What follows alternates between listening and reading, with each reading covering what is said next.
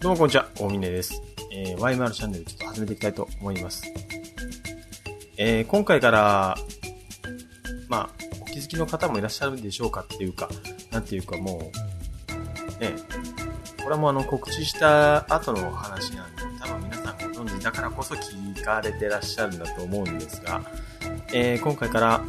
YMR チャンネルはちょっとあの試験的ではありますが、ちょっとあの、配信サーバーというか、今まで利用していたサウンドクラウドをやめて、えー自身の、まあ、自分の運営している局地の方のサイトで、ちょっとポッドキャストを配信していこうと思います。はい。この理由については多分2、3回ぐらい前に話したと思うんで、えー、省いちゃいますけど、あのー、テスト的にっていうのはね、えーっと、今、プラグインを入れて、まあ、ポッドキャスト配信用のやつを入れて、それで RSS フィードを書き出せるはずなんだけど、まあ、この、まだ試してないですよ。ね。その、だから、実際その、ここのね、音声データを、えー書き出ししたものをサイトにアップしたときに、果たして本当に RSS フィードが機能するのかどうかとか、それが iTunes の方に登録できるのかっていうのが不透明なので、まあ、あの、できなかったらできないで、今のサウンドクラウドのね、フリー版、確か3時間までは、えー、無料で使える。うん。ので、だいたいまあ30分でまとめるとしたら、えー、まあ12本。12本過ぎたらところてん方式でどんどん古いやつを消していくみたいな、そういう風にやっていけばいいかなと。まあ準備ができたらまた移行すればいいかなと、改めてね。思うんだけど、えーと、もっと言うとね、こう、あの、あれですよ。えー、今、新しくね、その局地の方のサイトの方で配信するっていう流れの中で、せっかくだからちょっとあの、らえー番組名も変えてね、リスタートをちょっと聞きたいなっていう風に、えー思っています。うん。だからそれが、あのーえー、まあどういう名称にするのかとか、まあ、全く考えてないけど、基本的にはまあほとんどっていうか音楽か何から全部基本的に変わらないと思うんですよ。あのー、なんていうか、ね、まあめんどくさいじゃないですか。ね。あの、めんどくさいと思ってるので、まああのー基本的に構成は変わらずでいきたいと思っていますが、ひとまずちょっとあのー YouTube の方のコンテンツも含めてリスタートを切るためにちょっといろいろ考えているところがあるかなといったところであります。はい。えー今回のお題は、特に考えてはなかったんですが、まあせっかくだから、あの、先日、っていうか今日か。今日、うん、今日、はい、火曜日のね、深夜、まあ、深夜ってか、えー前日の深夜、だいたい2時過ぎとからしいんだけど、MacOS のハイシエラがリリースされたってことなんで、まあ、そのちょっとこ、そのこととか、なんか、まつわることとか話したらいいかなって思ってます。はい。そういうわけで、今回もよろしくお願いします。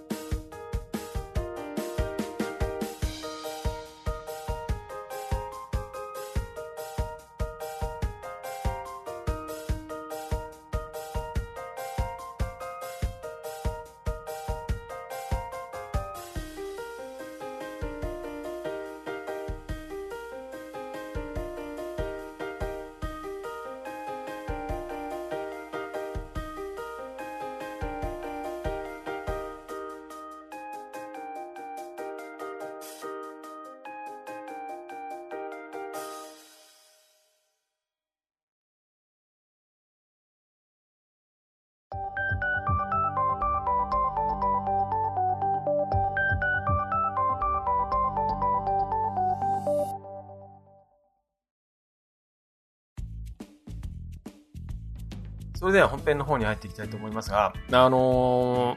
ー、MacOS の13からまあバージョン10点、ん ?10.13 High Sierra。ね。これが、えー、っと、本日発表というかリリースされたということで、割とこうインターネット界隈を賑やかせているようなんだけど、僕の方はまあ、結論から言っちゃえばまだインストールしてないんですよ。うん。ツイッターの方にちょっと触れて、えー、まあ書いたんだけど、理由として、その、まず、大きいところで言うと、ワコーのペンタブレットが、その対応版が出るのが、まあ、当分かかりそうだということを公式の方から発表されてるらしいんですよね。10月の後半ぐらいになるだなるだろうと。いうことが言われてるんで、ちょっとそれは困るなっていうことで、まずそれが一つ。で、次は、うん、まあこれ単純に不安なだけなんだけど、えー、まあ新しいね、APFS でしたっけ ?Apple なんちゃらなんちゃらっていう、まあファイルフォーマットは採用されてるんですけど、それによってあの、えー、ファイルのコ,、えー、コピーとか、そういった、まあ、あの移動とかが非常に速くなっていると。ね、マルチタスクにも対応してるっていうマルチスレッドが、うん、非常にこう、高性能化してる暗号化とかうんたらかんたらもね、まるっとこう、内包してる、してるしね。で、だけどそれによって多分、初動という、うん、当面はちょっと、アップルさんですからね、まあ、あの、バグが怖いな、ファイルが消えたりとかしたら怖いなっていうのがすごくあるんで、もうちょ、それがちょっと落ち着いてくるであろう、えっ、と、なんだ？コンマ3ぐらい、13.3ぐらいまでは待った方がいいのかなっていう思いとかはあったりするんですよ。うん。結構過去にね、そのアップルさんは、そのファイルが消えちゃうっていう危険なバグを出したりするわけなんですよ。だから、今回のやつは特にその、ファイルフォーマットが変わったっていうかなり大きな、えー、リニューアルというか、なんだろうな、もう、全くもう別物って骨格部分がものすごい強化されてるのは間違いないんで、うん。それそこに対して、パフォーマンスの上昇向上分っていうのは、ものすごくこう、えー、期待してるんだけど、でもまあその分ちょっと初め怖いかなっていうところです。はい。うん、あとはまあ、メタル2とかもすごいですよね。すごいですよって、実際何がすごいのかよくわからんけど、とりあえず、こういろいろ動作が、アニメーションとかが非常にこうスムースになってるっていうことなんで、ここら辺も非常に期待できるところじゃないでしょうか。うん。まあそうなっちゃうと今度はまあ GPU っていうかグラフィックの方のバグにもちょっとこう気になってくるっていうこともあったりするんだけど、うん、まあそういう意味じゃね、こう、あの、なんていうかな、心配だらけな OS ではあるんですよ。うん、パフォーマンスはすごい上がるだろうと思うんだけど、ちょっと慎重になってますね。うん。まあ、の、あとプラグインとかね、今日フラッシュバックさんの方からメールで通達が来てたけど、やっぱりこの、自分が使ってるアフターフェクスとかプレミアとかそういったところで使ってるプラグインとかがそもそもその OS に対応してるのかどうかみたいなものもね、いろいろ出たりもするらしいんで、OS というかまあ、まあ、うん、そのアプリ、アプリ周りかな。うん。ちょっと古い、もう CS6 のアフターエフェクツなんて持ってたら、それこそ新しい OS で動かない可能性すごい高いから、そこにまつわるプラグインも全滅しちゃうわけなので、まあそういったのも含めてね、えー、そのプラグインの制作会社から発表があるまでアップデートは控えてくれっていうような旨が、えー、来てました。うん。うん、なんだろうね、この、今回の High Sierra に関しては僕ってすごいこう、期待してるっていうか、割とワクワクしてる人なんですよ。前提としては。うん。先に話した APFS とか、あとメタル2。この2つがとにかくまあ、えー、気に入っているっていうか、いいなって思ってるポイントで、あのー、その APFS になってさっきちょっと話したけど、マルチスレッドが使えるようになるんですよ。うん。だから、えー、今ね、まあ、2コアとか4コアとか、もしくはそれ以上のメニーコアって言われてるやつがもう増えてきてるけど、あの、そういったところでね、どんなにこう CPU のコア数が増えても、その、ファイル周りの、まあファイルシステムにま関連してるからしょうがないんだけど、まあ、あんまりこう、高速化できなかったらしいと。その処理自体はもうシングルスレッドしかできなかったと。うん。で、それをこうマルチスレッドに対応させることによって、こう、そしたらもう有り余るパワーをすごくこう使いやすくなる。うん。あんまりでっかいファイルをコピー、まあ動画やってるからするんだけど、うーん、まあ、そこら辺の負担とか減るだろうし、もっと言えば、その、普段のね、アプリケーションとかの起動とかそういったものに関しても結構こう改善が見られると思うんですよ。まあ、あの、パフォーマンスが、アプリケーションのパフォーマンスがまあ絶対的に上がるとか。うん。あとはまあメタル2とかね。メタルは意外、え？もう4年ぐらい前かな 5S、iPhone5S が出るあたりに iOS 用のメタルが発表されたような気がするけど、それから、えっ、ー、と、6、6S、えー、7、8、4年前ぐらいか。4年ぐらい前に、その、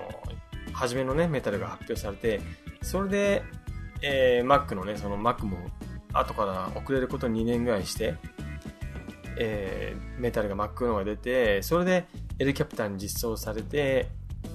こう処理がね、処理というか、あの、グラフィック周りの、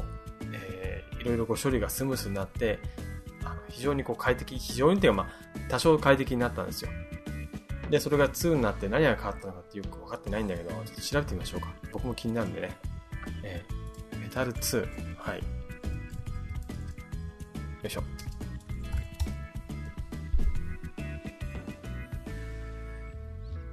うーん。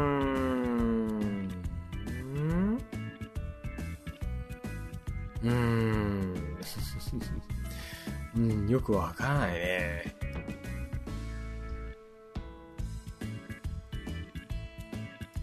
メタルツアーはよくわからない。うん。そんなに大した情報が出てるようには思えない。うん。ダメだ。あ、あとあれだ。あの、H265 と、あと、皮膚が、皮膚っていう新しい画像のね、保存形式が、この Mac から出るんですよね、確かね。うん。そうそうそう、忘れるところでしたよ。この H265 っていうのは、まあ、あの、えー、HEVC でしたっけ ?HEV、えー、なんだっけ？って言われてるやつで、まあ、あの、H264 の次の企画なんだけど、こう、すごい圧縮効率が良くて、確か同じ画質だったら H264 の半分のデータ容量でそれが実現できちゃうっていうような、まあ、の非常になんていうかな、えー、コンテンツをブラウズする方から撮ってみればありがたいようなっていうかまああのそうねたくさん動画をこう収集してる人とかからしたらありがたい企画なんだけどまあその問題としては、その処理が非常に重いであろうってことなんですよね。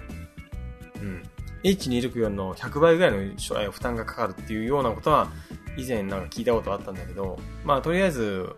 対応しているハードウェアが、うーん、つい最近の Mac 何でしたっけね、ブロードウェルとかそこら辺だったかな、を搭載してる、まあそこら辺の CPU だと、ハードウェアでエンコードとか、えー、デコードだったかもできるようなことはらしいんだけど、まあ、た多分僕が持ってる Mac Pro の2013モデルじゃ多分それは対応してないので、再生とか、下手したらフル HD の動画ですら再生できないかもしれない。重すぎて。うん。まあ、ただこれがね、普及すれば、それこそ YouTube とかでも、あの、データもアップロードしやすくなるし、うん、はまあ、来たるべき 8K とか、そういったまあ、VR とかそういったところで装具役に立つのかなって思うんで、まあ、今はちょうどいいタイミングなんだろうなっとは思います。うん。多分 Apple の関連から言うと、来年来るであろう次のアップデートは、正直あんまり期待も僕できないなって思ってるんですよ。あの、新機能とかを多めに追加して、ちょっと派手な、えー、リニューアルというか、アップデートになると思うんだけど、僕はどっちかっていうとそれを次のバージョンで、あの、安定化させたりとか、もしくは今回みたいに地盤を固めてきたりとか、そういったアップデートの方が好きなので、毎回アップデートはしないようにしてるんですよ。まあ、現にその L キャピタン、僕今使ってて、そのシエラは使ってないんですよ。使ってないっていうかアップデートしてないんです。うん。その、名前が嫌いっていうか好きじゃないのもあるけど、あの、なんかこう、新機能、まあ、特に嫌だったのは、Siri が搭載されたのが嫌だったかなとか、まあ、その目立った機能、機能追加ってあんまり好きじゃないんで、今回の High Sierra みたいにその、基盤の部分を変えるってアップデートは、地盤強化みたいなね、足回りとかを強化していくっていう、そういったアップデートの方が僕は好きなので、個人的には、本当にスノーレパードみたいな、ああいう昔の、あの、本当に最高な OS みたいなのを入れるようには心がけてはいるつもりなんですけどね。うん。とりあえず、まだ、本当に評判わからないから、本当にいいものかどうかっていうのは、とりあえず、ちょっと様子を見て、タブレットのドライバーが出てとか、そこら辺でちょっと導入しようかなと思ってます。うん。新しいもの好きの方はね、本当にこうすぐ入れて試して、試したってか、あの、うん、いろいろこう、うん、入れてみるのがいいんでしょうけど、まあ、あの今ニュースサイトでは、なんだっけな、あのえー、っと、ちょっとしたセキュリティの問題もね、報告されてたはずなんで、あのなんだっけなもう忘れた。あの、うん。信頼できるアプリ以外、信頼というか、よ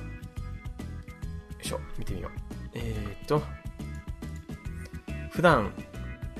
あの、インストールするときに、あっといけない。これだ。うんと、Mac App Store から以外からダウンロードしたアプリを入れるときは、その確認済みってアプリ以外だと、あの、なんていうかな、セキュリティ的に危ないらしいんだけど危ないっていうか注意を促すんだけど、どうやら新しい High Sierra だと、ここら辺に脆弱性があるらしくて、ちょっと危な、あの、乗っ取られるというか、なんていうか、パスワードとかが、あの、盗まれる可能性があるんだったかな。そういう風なバグがまだあるらしいんで、そこら辺にさえ気をつければ、もう、あのー、本当にお試しで入れてみるのもありなのかなとは思います。うん。ウェブ上を見る限りだと遅くなったとか、不安定っていう書き込みを見ないんですよね。うん。本当にもう新品みたいに速くなったっていう書き込みを多く見るので、うん、やっぱりこれは素晴らしいのかもしれんとか思ってるんですけど、うん。まあ、とりあえずあの、まだまだ出たばっかりなので、ぜひ、あの、様子見する人は、し、えー、そしてあの楽しみたい人はすぐ入れちゃうっていうね、そういうのが、それもありかなと思います。はい。で、えー、そこに、えー、付随して、てっきり僕はあの Affinity Designer と Affinity Photo がアップデートされたりとか、あとは Final Cut Pro 10とか、まあそこら辺に付随する Motion とか、 Compressor とか、そこら辺がこう一気に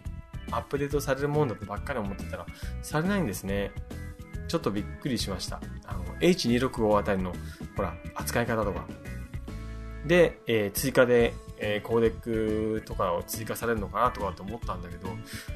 まあ、ファイナルカットプロテインはもしかしたら現時点でもうすでに H265 対応してたのかもしれない、してるのかもしれない。けど、あのー、えー、と、アフィニティデザイナーとかは、ヒーフっていうね、画像の新しい形式、そっちの方に対応させるついでに何かしらこう、ほら、えー、ライト、えー、ライト UI でしたっけね。UI が明るくなるやつ。あそこも実装される1.5.6、1.6か。うん。を実装して、アップデート出すのかなってずっと思ってたんだけど、出さない、まあ、ここのタイミングで出さないんだなと。うん。ちょっと意外だったんですよね。思ったよりも自分が使ってるアプリでアップデートがない。うん。そんな感じかな。うん。はい。まあ、とりあえず、この話はこぐらいにしておいてですね。えー、今、ちょっとまあ最後に脱線しますけど、あの今ちょっとね、えー、あの、砂付近の、なにわの砂付近ことは橋田さん、まだうちにいるんですけど、えー、と、連日、ライブ配信をしてるんですよ。彼はね。うんと、使ってるアプリというか、使ってるサービスが、ショールームっていう、えー、ライブ配信専用のサービスなんですけど、それで多分今日もね、夜の10時頃から配信するかと思うんですが、あのー、彼をこう僕 iPhone 持って撮影して、彼がなんかアートとかについて語るっていうようなね、コンテンツを配信、コンテンツと呼べるもでもないけど、まあ、あの、お話をね、配信してるんです。で、初めて配信した時にね、いきなり2000人、2000人弱、えー、くらい人が集まってくれて、で、コメントもいくつかいただけて、おこれいけるじゃんなんてね、こういい気になってたわけですよ。それで、つい昨日ね、もう一回やってみたら、えっ、と、今度は30人とか40人しか来なかったって、違う、70人ぐらいか。来なくてなんでだろうなって思ったんですよ。まあ、そしたら結局、蓋開けてみりゃ、その初めての方は、ご祝儀としてはじめ、えー、サイトのね、サイトっていうかアプリの一番上の方に表示されて、注目を集めやすいっていうシステムだっただけなんだけど、まあ、あの、言ってみれば、なんだろうね、YouTube のライブ配信みたいなもんなんだけど、あの、スーパーチャットみたいに投げ銭もできるし、違うところは、その、配信者以外の方々もアカウントを作ってログインしてて、その方々は自分たちのアバターっていうのをたくさんいろんな1000種類ぐらいある中から自由に選んで、まあ、それを使ってるわけですよ。で、そのキャラクターが、どんどんどんどん増えていくんですね。その、配信してる画面が、えー、映像が上に映ってて、下の方に観客がどんどんどんどん集まってくる。で、コメントを出したりとかしたら、そこからこうコメントが、あ、吹き出しが出たりとかして、ね。投げ銭とかもしたらなんかこうきっと出るんでしょう。うん。なんかこう、なんでしょうね。僕が面白いっていうか、その、人がどんどん増えていく過程で人を巻き込むっていうか、人に質問を投げかけるとか、そこで、えー、インタラクティブな、こう、なんていうかなやり取りが発生する瞬間っていうのは確かにあるなとかあの話しかけるじゃないですか。見てる方々にね対して、うん、そういったのをねこう実際に体験してみるとね、うん、悪くないじゃないか面白いじゃないかと思ったりするわけですよ。もう芦田さんなんて大喜びでも2時間ぐらい1回で配信したりするからもう本当にもうちょっと本当はコンパクトにまとめてね見てる人の負担ってのは減らさなきゃいけないなと思うんだけどでもこう、確かにこれハマる人の気持ちっていうのは分かる気がしました。うん。あの、結構やりとりしてる気に確かになるなと。見てる側はチャットでね、いろんな可愛らしいキャラとか、そういった奇抜なキャラとか吹き出しが出て、こうコメントが出てくるんだけど、うん。これで、ハマってっていうかファン増やせば本当にこれだけでお金儲けができるんじゃないかなって、あの、投げ銭とかでね。そういうのを考えると、なんだろう、今後の仕事のあり方みたいなのもちょっとした変化が確かにあるだろうなっていう感じですよね。うん。YouTube だけじゃないっていう。まあ動画の方はサーバーに対する負荷とかネットワークに対する負荷がでかすぎて、運営会社がそれ耐えられるのかっていう問題はあると思うんだけど、うん。まあ、そこはね、YouTube が、Google が圧倒的に有利なのは間違いないから、あれなんだけど、まあ面白い、まあ、群雄割拠っていうのかな。すごいね。まあ、あとはふわっちってのもあるんでしょ？僕はこれ見たことも、あの、使ったこともないけど、ふわっちってのも同じようにライブ配信用のやつで、えー、投げ銭とかができると。お金稼ぎができるということですよ。うん。で、えっ、ー、と、その、ちょっと、えー、さっき言ってた、えー、ショールーム。ショールームの方がね、どうやら僕てっきり iPhone とかそういったアプリからしか使えないもんだとばっか思ったんだけど、配信とかがね。どうやら、えー、ま、まあ、デスクトップ版のブラウザーから直接配信できるってことらしいんで、うん、そこでね、ちょっとふと、あの、出てきた、いや、これ買おうかなって思ったのがね、えー、ブラックマジックのウェブプレゼンターなんですよ。うん。ウェブプレゼンターって、たちょくちょく話してるから、まあ、聞いたことぐらいはあるかもしれないけど、えー、っとね、どんな、どんなカメラって言ってもいいかな？まあ語弊があるかもしれないけど、どんなカメラでも、えー、それを Mac に、Mac PC につないで、そいつを USB のカメラとして認識させちゃう機能があるんですよ。USB カメラ。USB カメラっていうと、えー、スカイプとかでこう、ビデオチャットとかするときに使うような、あのカメラですよね。ああいう風に認識させることができるっていうことは、それを使ってライブ配信のカメラにできるんですよ。映像の品質自身は、まあもちろん映像の品質はそのまま、サイズがちっちゃくなって、えー、HD サイズになっちゃう。1280×720 になるんだけど、でも、その被写界深度とか、あとはそのダイナミックレンジとかまんま活かした綺麗な映像で、そのまま、その、ライブ配信用のアプリを通して配信できるっていうことなんで、これちょっと本当はね、あの、今回のデジカメの方の配信のサービス、えー、サービスというか、えー、プロジェクトで買おうと思ったんだけど、まだ買ってない、カメラ買ってないんですよ。カメラの方が先だなと思ったから。うん。まあでもその順序を変えても、今買ってみて、試しにその、えー、ショールーム、ショールームの方で芦田さんをね、こう、どんどんどんどん撮影するのに使ってみても面白いのかもしれないなと、ちょっと思いますね。うん。綺麗な映像っていうのは、やっぱニーズがない、本当にないのかどうかとか、ね。うん。まあそういうのも含めて、なんかいろいろこう、今のところね、買いたいっていうか欲しいっていうか必要っていうのはね、iPad Pro でしょ？スマートキーボードでしょ ?Apple Pencil でしょ？その3点セット、3点で1セット。ね、これまず1つでしょで、次に、えー、ウェブプレゼンター。うん、あとは、その、デジカメランキングのためのコンデジ3つ。ね。コンデジ3つに関してはもう若干、新型も出そうもないっていうことで、一応購入リストは作ってるんだけど、うーん、多分来月、早くても来月の中旬あたりからかな、制作開始するのは。クラウドファンディングを引き続き、えー、やってるんで、本当にもしよかったらぜひ、えー、応援いただければ、もうすごく嬉しいです。はい。そんな感じですね。あのー意外と毎日単調な、えー、単調なようでいて、実はそうでもないらしくて僕、なかなか楽しんでいろいろこう仕事ができたりとか、生活が生きてられるっていうのはすごいこう、ありがたいなと思ってね。まあ、芦田さんも今、いることだし、ちょっといろいろこう、なんか、手伝ってもらったり、なんか向こうのも手伝ったりなんかして、いろいろなんかできたらいいかなとかって今思ってます。はい。え、そんなわけでね、え、ちょっと長くなりそうなんで、これぐらいにして、エンディングの方に入っていきたいと思います。